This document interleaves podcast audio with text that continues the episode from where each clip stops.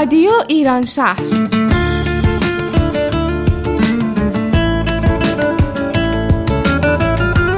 برنامه هفتگی از آمریکا این هفته از شهر سیاتل.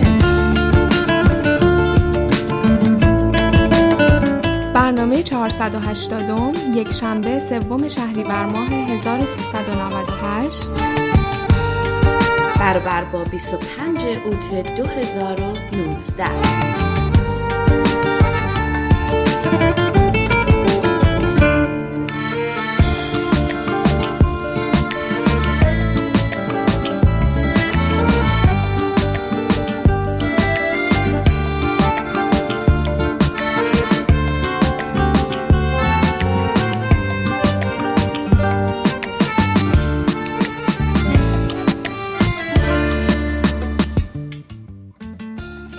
سلام شنوندگان عزیز رادیو ایران شهر. من شیما هستم. و من گلبانو. خیلی ممنونیم که شنونده برنامه ما هستین. امیدواریم برنامه هایی که این هفته براتون تهیه کردیم مورد توجهتون قرار بگیره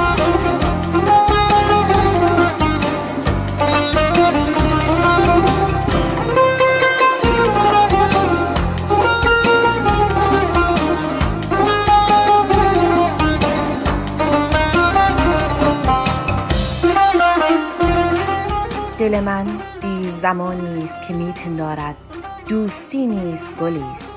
مثل نیلوفر و ناز ساقه ترد ظریفی دارد. بیگمان سنگ دل است آنکه روا میدارد جان این ساقه نازک را دانسته بیازارد. در زمینی که زمین من و توست از نخستین دیدار هر سخن هر رفتار دانه است که میافشانیم برگ و باری است که می رویانیم. آب و خورشید و نسیمش مهر است. گر بدان گونه که بایست به بار آید زندگی را به دلانگیزترین چهره بیاراید. آنچنان با تو در آمیزد این روح لطیف. که تمنای وجودت همه او باشد و بس. بی نیازت سازد از همه چیز و همه کس. زندگی گرمی دلهای به هم پیوسته است. تا در آن دوست نباشد همه درها بسته است. در زمیرت اگر این گل ندمیده است هنوز عطر جان پرور عشق گر به صحرای وجودت نوزیده است هنوز دانه ها را باید از نو کاشت. آب و خورشید و نسیمش را از مایه جان خرج می باید کرد رنج می باید برد. دوست می باید داشت.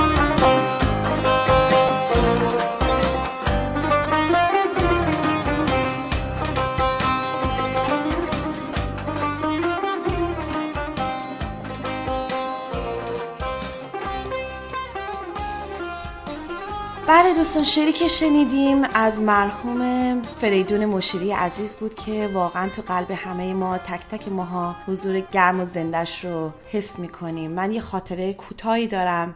برای خودم خیلی جالبه. سالها پیش شاید حدود 25 سال پیش یه شب با خانواده رفته بودیم یه پارکی توی قیتریه. بعد با خواهرم همونجور که داشتیم تو پارک قدم می‌زدیم دیدیم یه جایی یه آمفیتئاتر سربازی تعداد زیادی آدم نشسته. از جمله اون شب بزرگداشتی بود برای خود آقای فریدون مشیری.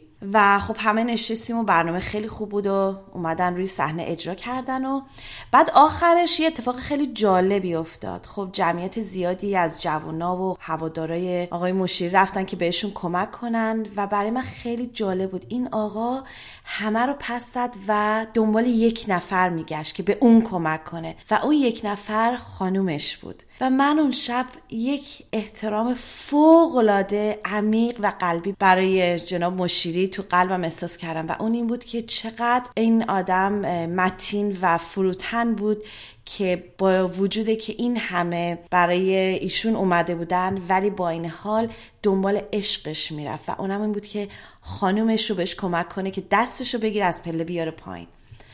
واقعا زیبا بود. دقیقا همینطوره. ایشون زندگی شاعرانی هم داشتم مثل اینکه. خب حالا برمیگردیم به برنامه های رادیو. برنامه اولمون از خانم نسیم به نام آغاز نوجوانی با صدای هستی عزیز. بریم گوش بدیم.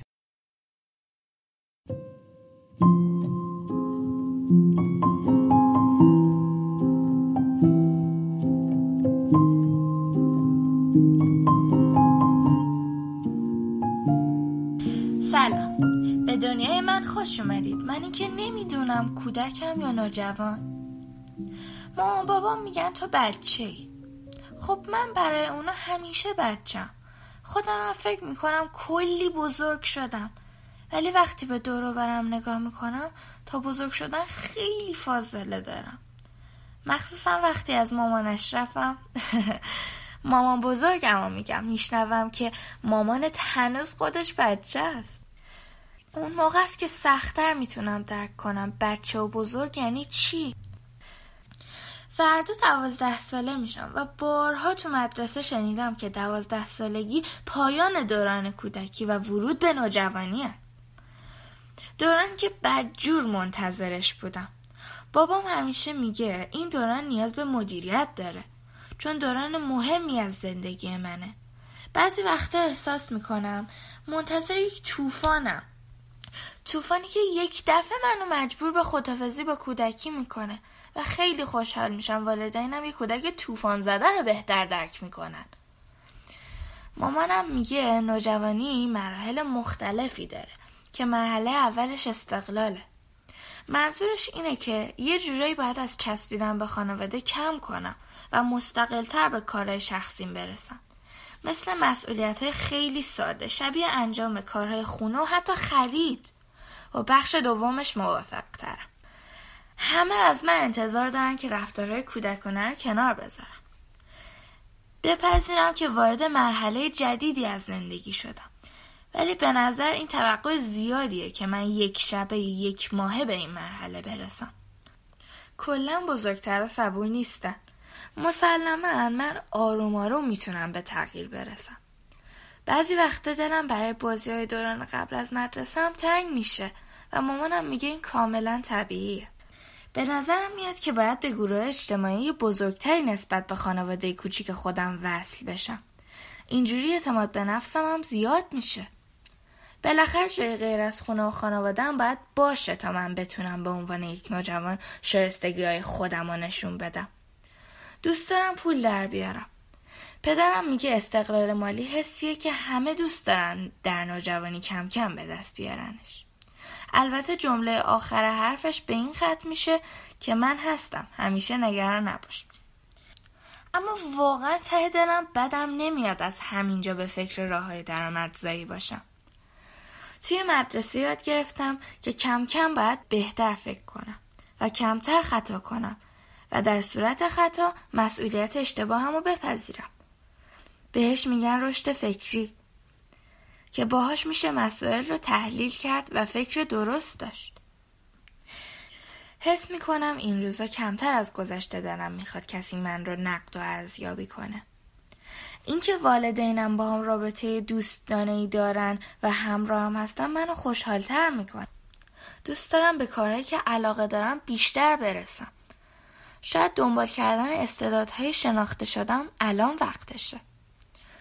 خلاصه که همه چیز داره آروم آروم عوض میشه. از بدنم و رفتارم بگیر تا واکنش ها و احساساتم. یه وقتی تعجب می‌کنم این همه عوض شدم. حالا ببین مامان و بابام و اطرافیانم چقدر متعجب هستن. دوست دارم شاد بمونم مثل کودکی. به شرطی که اطرافیانم به من فضا بدن. داشتن محیط های آروم و دنج برام خیلی لازمه. دوست دارم گاهی تنها باشم. وسایل الکترونیکی به نظرم باید ازم بیشتر دور باشن. تمام وقتم رو گرفتن دوست ندارم لوسم کنن. اما دوست دارم به من بگن که دوستم دارم و من براشون مهم هستم. مامان بابا بودن حتما کار سختیه. اما بچه بودنم کار راحتی نیست. مخصوصا وقتی می‌خوای ازش گذر کنی و به نوجوانی برسی.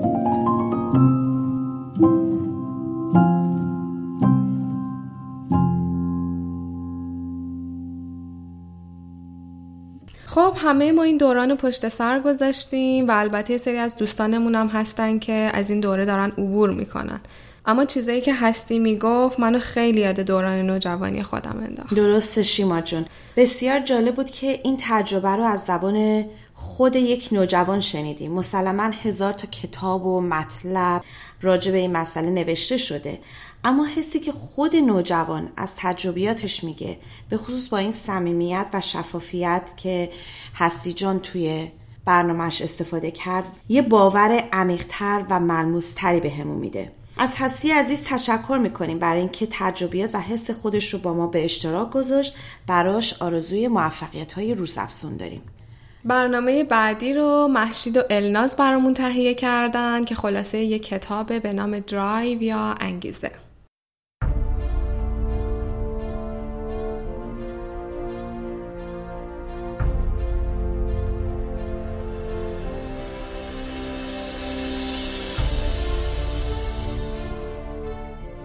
سلام. من مهشید هستم. و من هم الناز. در این برنامه خلاصه از کتاب درایو نوشته آقای دنیل پینک رو براتون میگیم. این کتاب از پرفروش های نیویورک تایمز بوده که در سال 2011 به چاپ رسیده. موضوع کتاب در مورد عواملیه که به انسان انگیزه تلاش و حرکت میده. راستی چه چیز به ما انگیزه میده؟ در ابتدای تاریخ نیازهای بیولوژیکی مثل نیاز به خوردن و آشامیدن تنها محرک انسانها بوده. بعدها با شکلی جوامع سیستم پاداش و تنبیه تعریف شده و تا مدتها انگیزه اصلی آدما برای کار و تلاش بوده. اما کتاب مثالایی رو می‌زنه از وقتی که جایزه و پاداش خارجی در کار نیست ولی آدما بسیار با انگیزه کار می‌کنن. حتی مواردی رو مثال می‌زنه که جایزه تاثیر عکس داشته و به این نتیجه می‌رسه که عامل انگیزه بخش دیگه ای وجود داره و به بررسی اون می‌پردازه. یک نمونه روشن برای ما فعالیت ما و همکارانمون در رادیوه.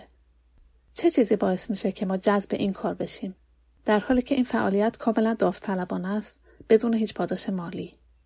اگر سالها پیش کسی از شما می‌پرسید که یک دانشنامه است که توسط شرکت مایکروسافت تولید میشه و در مقابل یک دانشنامه که هر کسی می‌تونه اون رو توسعه بده بدون اینکه پاداشی به ازاش دریافت کنه. آیا اون موقع کسی پیش بینی می‌کرد که دانشنامه مایکروسافت در سال 2009 به انتشارش خاتمه بده در حالی که دانشنامه آزاد و رایگان ویکیپیدیا تا این حد موفق بشه؟ کتاب مثالهایی رو می‌زنه از مواردی که روش تشویق و تنبیه یا اصطلاحا هویج و چماق اثر معکوس داشته. مطالعه در سوئد روی داوطلبان اهدای خون انجام شد. به گروه اول گفته شد که هیچ پاداش نقدی دریافت نخواهند کرد. به گروه دوم پیشنهاد پنجاه کرون داده شد و به گروه سوم پیشنهاد پنجاه کرون با این انتخاب که اونو بلافاصله به خیریه ببخشند داده شد. از گروه اول داوطلبان بدون پاداش 52 درصد خون دادن. در گروه دوم با وجود پاداش نقدی تنها 30 درصد حاضر به خون شدند. گروه سوم با اینکه علاوه بر اهدای خون به خیریه هم کمک می‌کردن به همون اندازه گروه اول مشارکت داشتن. مطالعه دیگه ای روی پدرها و مادرها صورت گرفت. و برای اونایی که برای برداشتن کودکشون از مدرسه تأخیر داشتن جریمه مالی در نظر گرفتن. بعد از اون متوجه شدن که تعداد تأخیرها نه تنها کمتر نشد بلکه بیشترم شد. برای پدر و مادر و جریمه نقدی جنبه غیر اخلاقی دیر رسیدن رو توجیه می کرد و در عوض فکر می کردن که با پرداخت پول وقت بیشتری برای خود می خرن.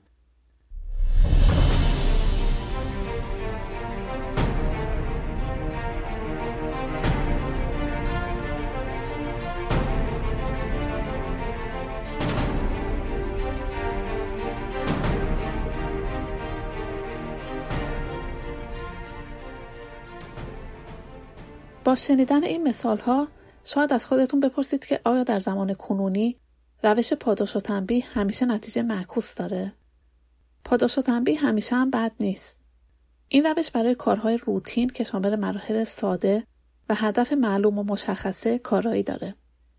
اما به محض اینکه کار کمی جنبه فکری و خلاقانه پیدا می‌کنه، جایزه اثر معکوس پیدا می‌کنه. چون انگیزه درونی رو می‌کشه و خلاقیت رو از بین می‌بره. پاداش تمرکز آدم رو محدود می‌کنه و باعث میشه فقط راه های کوتاه رو برای رسیدن به هدف انتخاب کنیم. حتی ممکنه رفتارهای بدی مثل تقلب رو افزایش بده. چرا در نمونه هایی که شنیدیم پاداش به جای ایجاد انگیزه اثر منفی داشت؟ اگه کمی به تجربه های خودتون فکر کنین تایید می‌کنین که علاوه بر نیازهای بیولوژیکی نیازهای دیگه ای هم در ما هست مثل نیاز به اینکه شایسته و با کفایت باشیم. در کارها اختیار عمل داشته باشیم و خودمون رو به هدف و جامعه بزرگتر متعلق بدونیم. این عامل سوم انگیزه درونیه. این عامل مدت هاست که توسط روانشناسان شناسایی شده. اما در محیط های کاری به اون کمتر توجه شده. سیستمی که برای محیط های کاری طراحی شده بر مبنای نظریه مدیریته. که اگر زور یا تنبیه و تشویق بالا سر آدم ها نباشه هیچ کاری انجام نمیشه. نویسنده برای محیط های کاری سیستم جدیدی رو پیشنهاد میده که بر مبنای سه معلفه اصلیه. اختیار یا اتونومی، مهارت یا مستری و معنا یا پرپس. ادامه کتاب به توضیح این سه عامل می‌پردازه.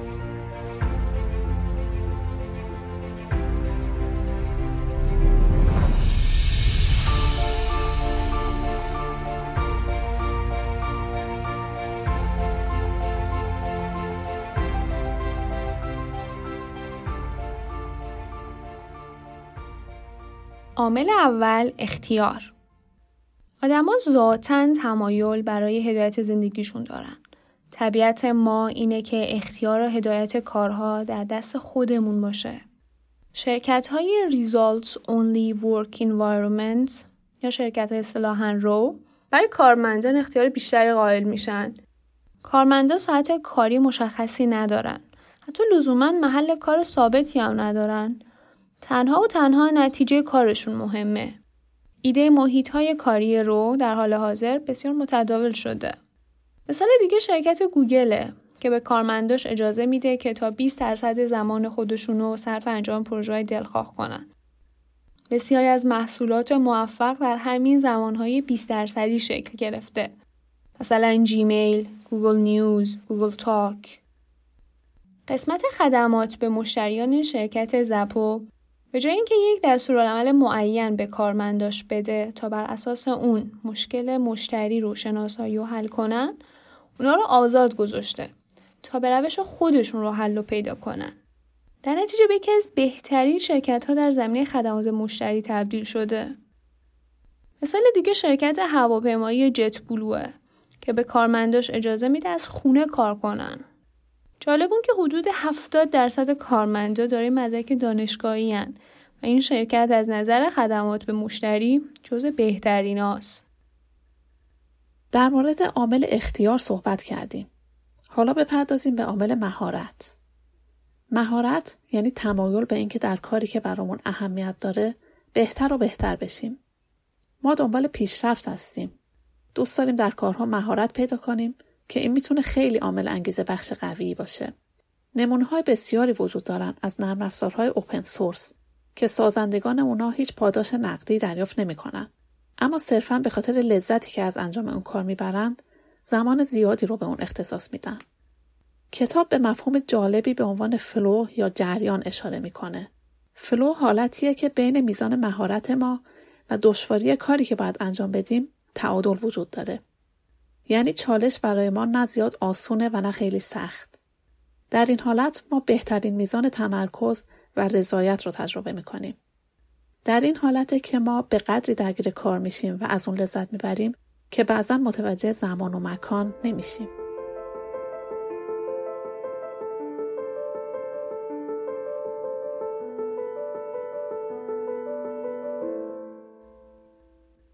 سومین معلفه بعد از اختیار و مهارت معناست.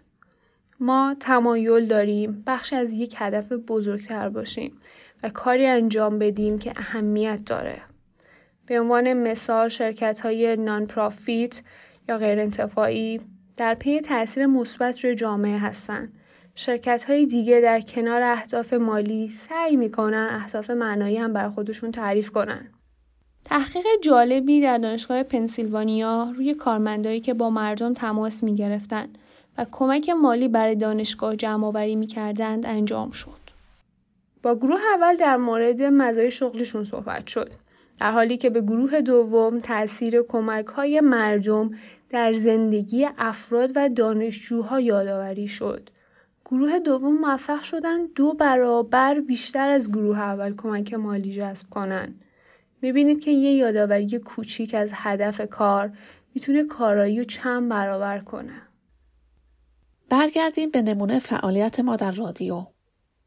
با توجه به صحبت که کردیم ببینیم چه چیزی به ما انگیزه میده. عاملی که به ما انگیزه میده لذت و رضایتی که از انجام این کار می‌بریم. کاری که می‌کنیم به افزایش دانش و همچنین توانایی ما در کار گروهی کمک می‌کنه. از این طریق به جامعه بزرگتری متصل میشیم و امیدواریم که برنامه های خوب و مفیدی برای مخاطبمون تهیه کنیم. در انتخاب زمان و محل برنامه سازی و موضوع آزادی عمل داریم. امیدواریم شما هم از نتیجه فعالیت ما راضی باشید.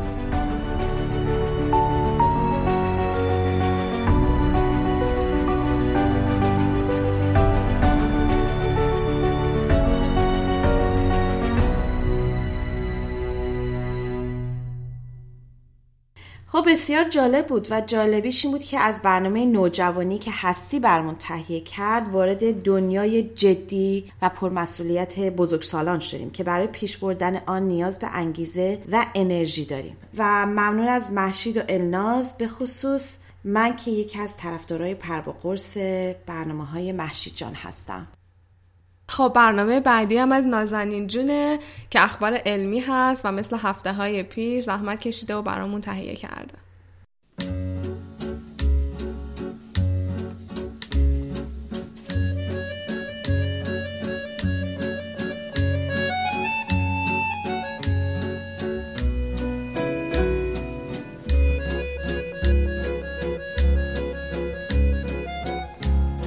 سلام دوستان خوبم.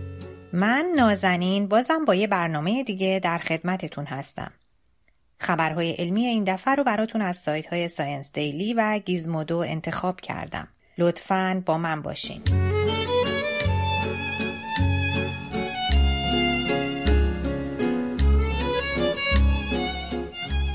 پوشش حرارتی تنها به ضخامت ده اتم برای محافظت از ابزارهای الکترونیکی می تواند پنجاه هزار بار نازکتر از لایه های محافظ فعلی گوشی های تلفن همراه و لپتاپ ها باشد. حرارت بالایی که گوشی های هوشمند، لپتاپ ها و سایر ابزارهای الکترونیکی ایجاد می کنند می تواند آزاردهنده باشد و باعث عملکرد پایین دستگاه و در مواردی حتی به انفجار باتری لیتیومی این ابزارها منجر شود. مهندسان برای جبران چنین نارسایی هایی اغلب لایه هایی از شیشه، پلاستیک و یا حتی هوا را به عنوان عایق به کار می گیرند تا کاربران را از آسیب احتمالی حرارت تولید شده توسط قطعاتی مانند ریز پردازشگرها در امان نگه دارند.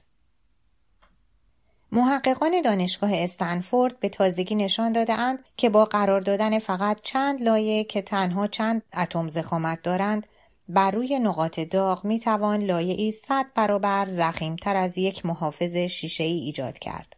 اریک پوپ پروفسور مهندسی برق و نویسنده مقاله‌ای که در 16 اوت 2019 میلادی در مجله پیشرفت‌های علمی به چاپ رسید می‌گوید پوشش های حرارتی به این نازکی به مهندسان این توانایی را می دهد که ابزار الکترونیکی بسیار ظریفتر و جمع و جورتری از ابزار الکترونیکی موجود بسازند.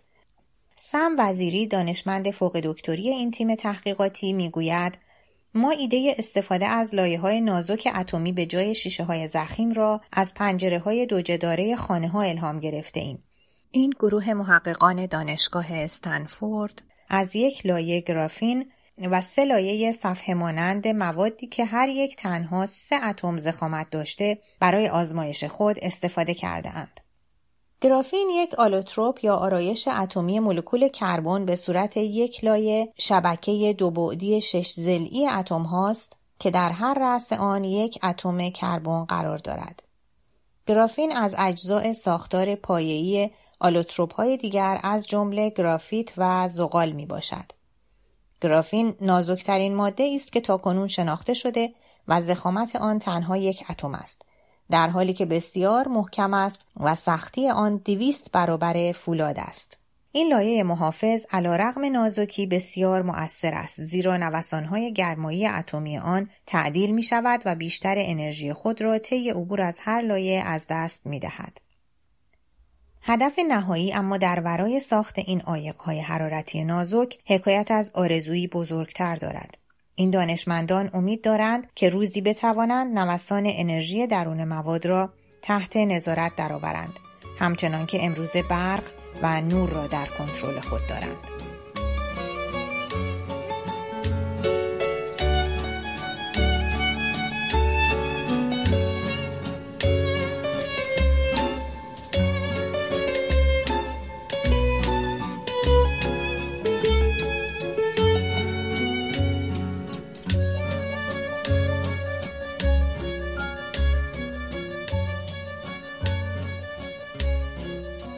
هوای آلوده و بیماری های افسردگی و اختلال دو قطبی هوای آلوده می تواند خطر بیماری افسردگی و اختلال دو قطبی را برای ما افزایش دهد. با هر نفسی که می کشید به جز اکسیژن که مورد نیاز ریه های شماست بسیاری چیزهای دیگر از جمله ذرات مواد دیوکسید سولفور و اوزون را نیز فرو می‌برید که همگی نه تنها به قلب و ریه های ما آسیب می‌زنند بلکه احتمالا وارد بدن ما نیز خواهند شد. تحقیق جدیدی نشان داده که آسیب آلودگی هوا چیزی بیش از صدمات وارد به دستگاه عروق و تنفس است. این کیفیت نامطلوب هوا می تواند مغز افراد را نیز به هم بریزد و احتمال ابتلا به بیماری های از قبیل افسردگی، اختلال دو قطبی یا اسکیزوفرنی را بالا ببرد. این تحقیق که روز سهشنبه گذشته در مجله PLOS بایولوژی منتشر شد بر روی جمعیت هایی در دو کشور آمریکا و کانادا انجام شده است. محققان دریافتند که در هر دو کشور هوای آلوده منجر به افزایش 29 درصدی نرخ اختلال دو قطبی شده است. این افزایش در مورد بیماری های افسردگی و اسکیزوفرنی در این دو کشور با یکدیگر تفاوتهایی داشته که محققان آن را به گروه های متفاوتی از اطلاعات وابسته دانستند. آندری رژیتسکی پروفسور پزشکی و ژنتیک در دانشگاه شیکاگو می‌گوید آلوده کننده ها از راه های متفاوتی می توانند وارد مغز شوند که در این صورت باعث فرایندهای ناهنجاری از جمله التهاب در مغز خواهند شد.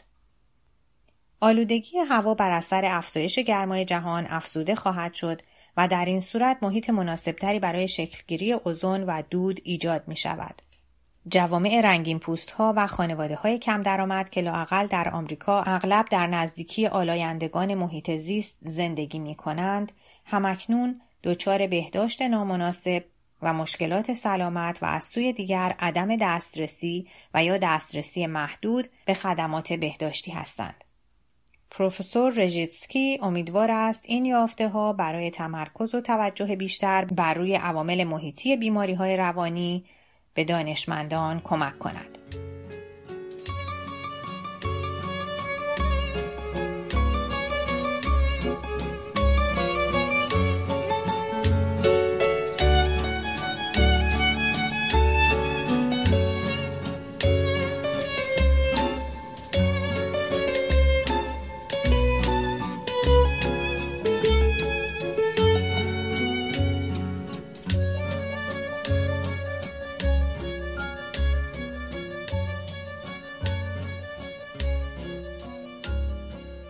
عزیزان امیدوارم برنامه خبرهای علمی این شماره مورد توجهتون قرار گرفته باشه. از همراهیتون سپاسگزارم و تا برنامه بعد خدا نگهدار همه شما.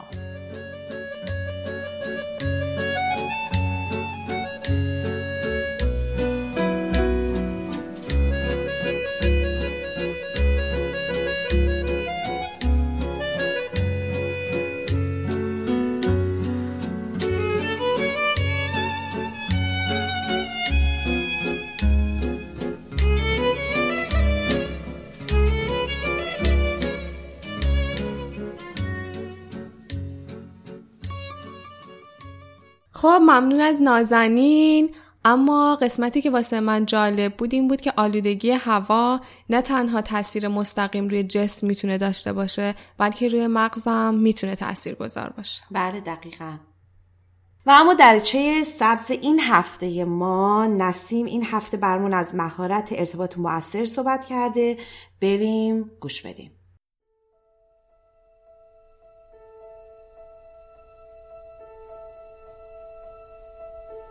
دریچه سبز.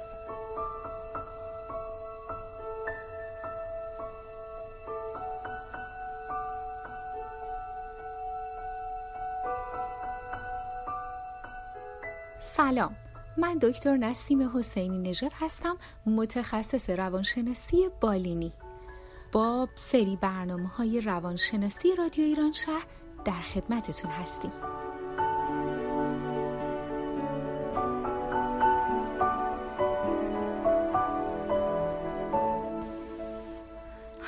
ما بخش عمده ای از زندگی خودمون رو در ارتباط با دیگران سپری می‌کنیم یا در فکرمون به سر می‌بریم. تحقیقات نشون میده که 75 درصد اوقات روزانه ما صرف ارتباط با دیگران میشه و شاید بهتر باشه بگیم که 75 درصد موفقیت های ما هم به روابطمون با دیگران وابسته است. این مهارتی که امروز بهش می‌پردازیم مهارت ارتباط موثره یادتون باشه که این مهارت با مهارت روابط بین فردی فرق می‌کنه و در این مهارت یاد می‌گیریم که چطور ارتباطات موثری داشته باشیم.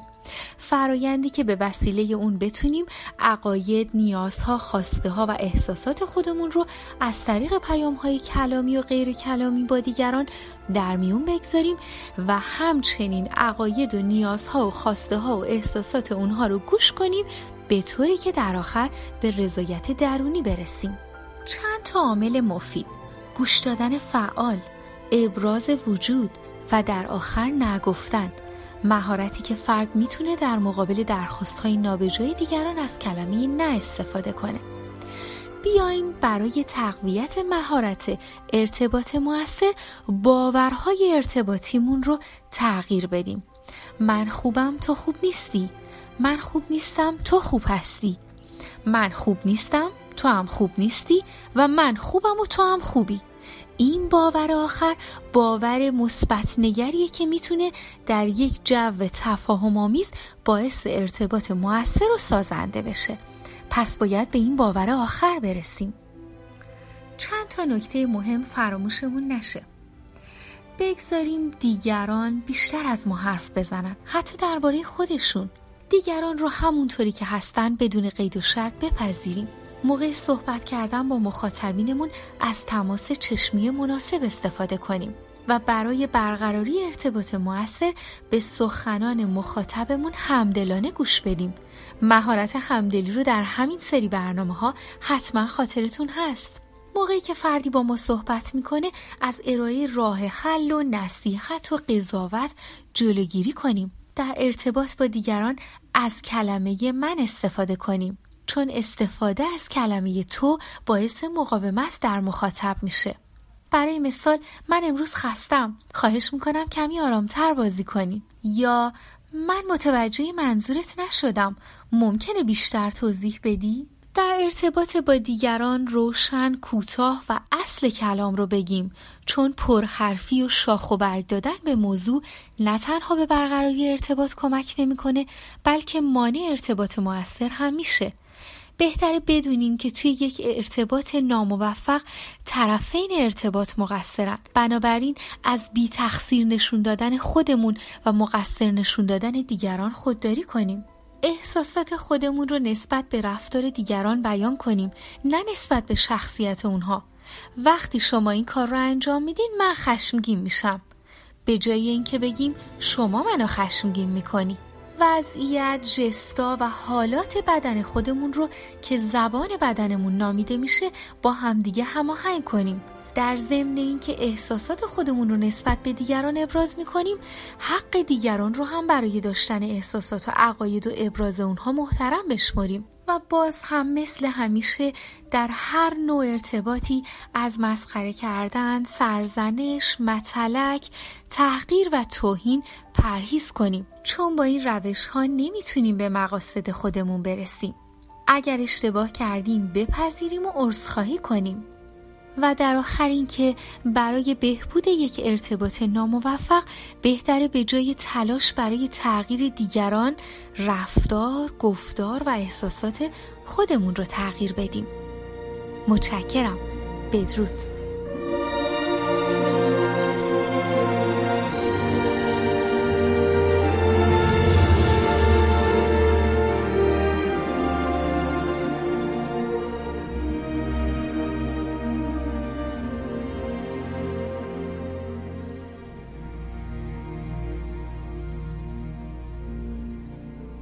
خب مرسی از نسیم عزیز برای برنامه مفیدی که تهیه کرد. بله.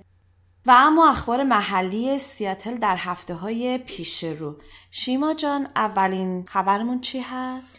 اولین برنامهمون سخنرانی هست با عنوان یادگیری ماشین در فیزیک نجومی با سخنرانی دکتر وحید گلخو که توسط شاخه سیاتل انجمن فارغ التحصیلان دانشگاه صنعتی شریف برگزار میشه. در تاریخ 28 آگست ساعت 7 تا 9 شب در کتابخانه کرکلن داکیونات رو هم داریم که روز چهارشنبه 4 سپتامبر از 7 تا 9 است در دانشکده فیزیک دانشگاه واشنگتن برگزار میشه. عنوان فیلم این ماه هست در جستجوی فریده به کارگردانی کوروش عطایی و آزاده موسوی انجمن خرد برای سالمندان عزیز هست که برنامه هاشون طی دو ماه گذشته در پارک وانیتا بیچ برگزار می شد و پر از شادی و نشاط بود که خیلی از دوستامون حتی با تاریک شدن هوا هم دل نمی کندن. با شروع پاییز انجمن برنامه هاش هر ماه داخل کلیسای Northlake در Kirkland برگزار میشه که اطلاعات دقیقش از طریق فیسبوک و سایت الفبا اطلاع رسانی خواهد شد. و جشنی که در تاریخ 15 سپتامبر در همین مکان Northlake Church در Kirkland برگزار میشه بین ساعت 5 تا 8 بعد از ظهر که یکی از برنامه های محبوب منه یا بهتر بگیم یکی از محبوب ترین برنامه های سازمان الف باز در چشنی موزی غذایی انتخاب میشه و از طریق فیسبوک و سایت الفبا به گوش علاقه مندا می‌رسه که اون غذا رو با خودشون میارن همراه با طرز پختش و طرز تهیهش که تقریبا همیشه هم سالن پره. خیلی هم عالی. خب به پایان برنامه این هفته رسیدیم. ممنونیم که تا این لحظه شنونده برنامه ما بودید. خوشحال میشیم که رادیو ما رو به دوستاتون هم معرفی کنید. برنامه های ما رو می‌تونید از روی وبسایت ما به آدرس رادیو ایران شهر یا تلگرام به آدرس رادیو اندرسکور ایران شهر و همچنین از طریق اپلیکیشن های مخصوص پادکست بشنوید. ما علاقه مندیم تا از نظرات شما در مورد برنامه هامون آگاه بشیم. شما می‌تونین در فیسبوک و اینستاگرام هر دو به آدرس رادیو dot ایران شهر ما رو دنبال کنین و برامون کامنت بذارین یا به آدرس info at برامون ایمیل بفرستید. یک شنبه آینده همکاران ما از لس آنجلس و اورنج کانتی برای شما برنامه خواهند داشت. هفته خوبی رو براتون آرزو می‌کنم. تا برنامه دیگر بدرود. همکاران این برنامه برنامه سازها نسیم، نازنین، الناز، محشید کارگردان محشید دستیار کارگردان گلبانو مجریها گلبانو و شیما.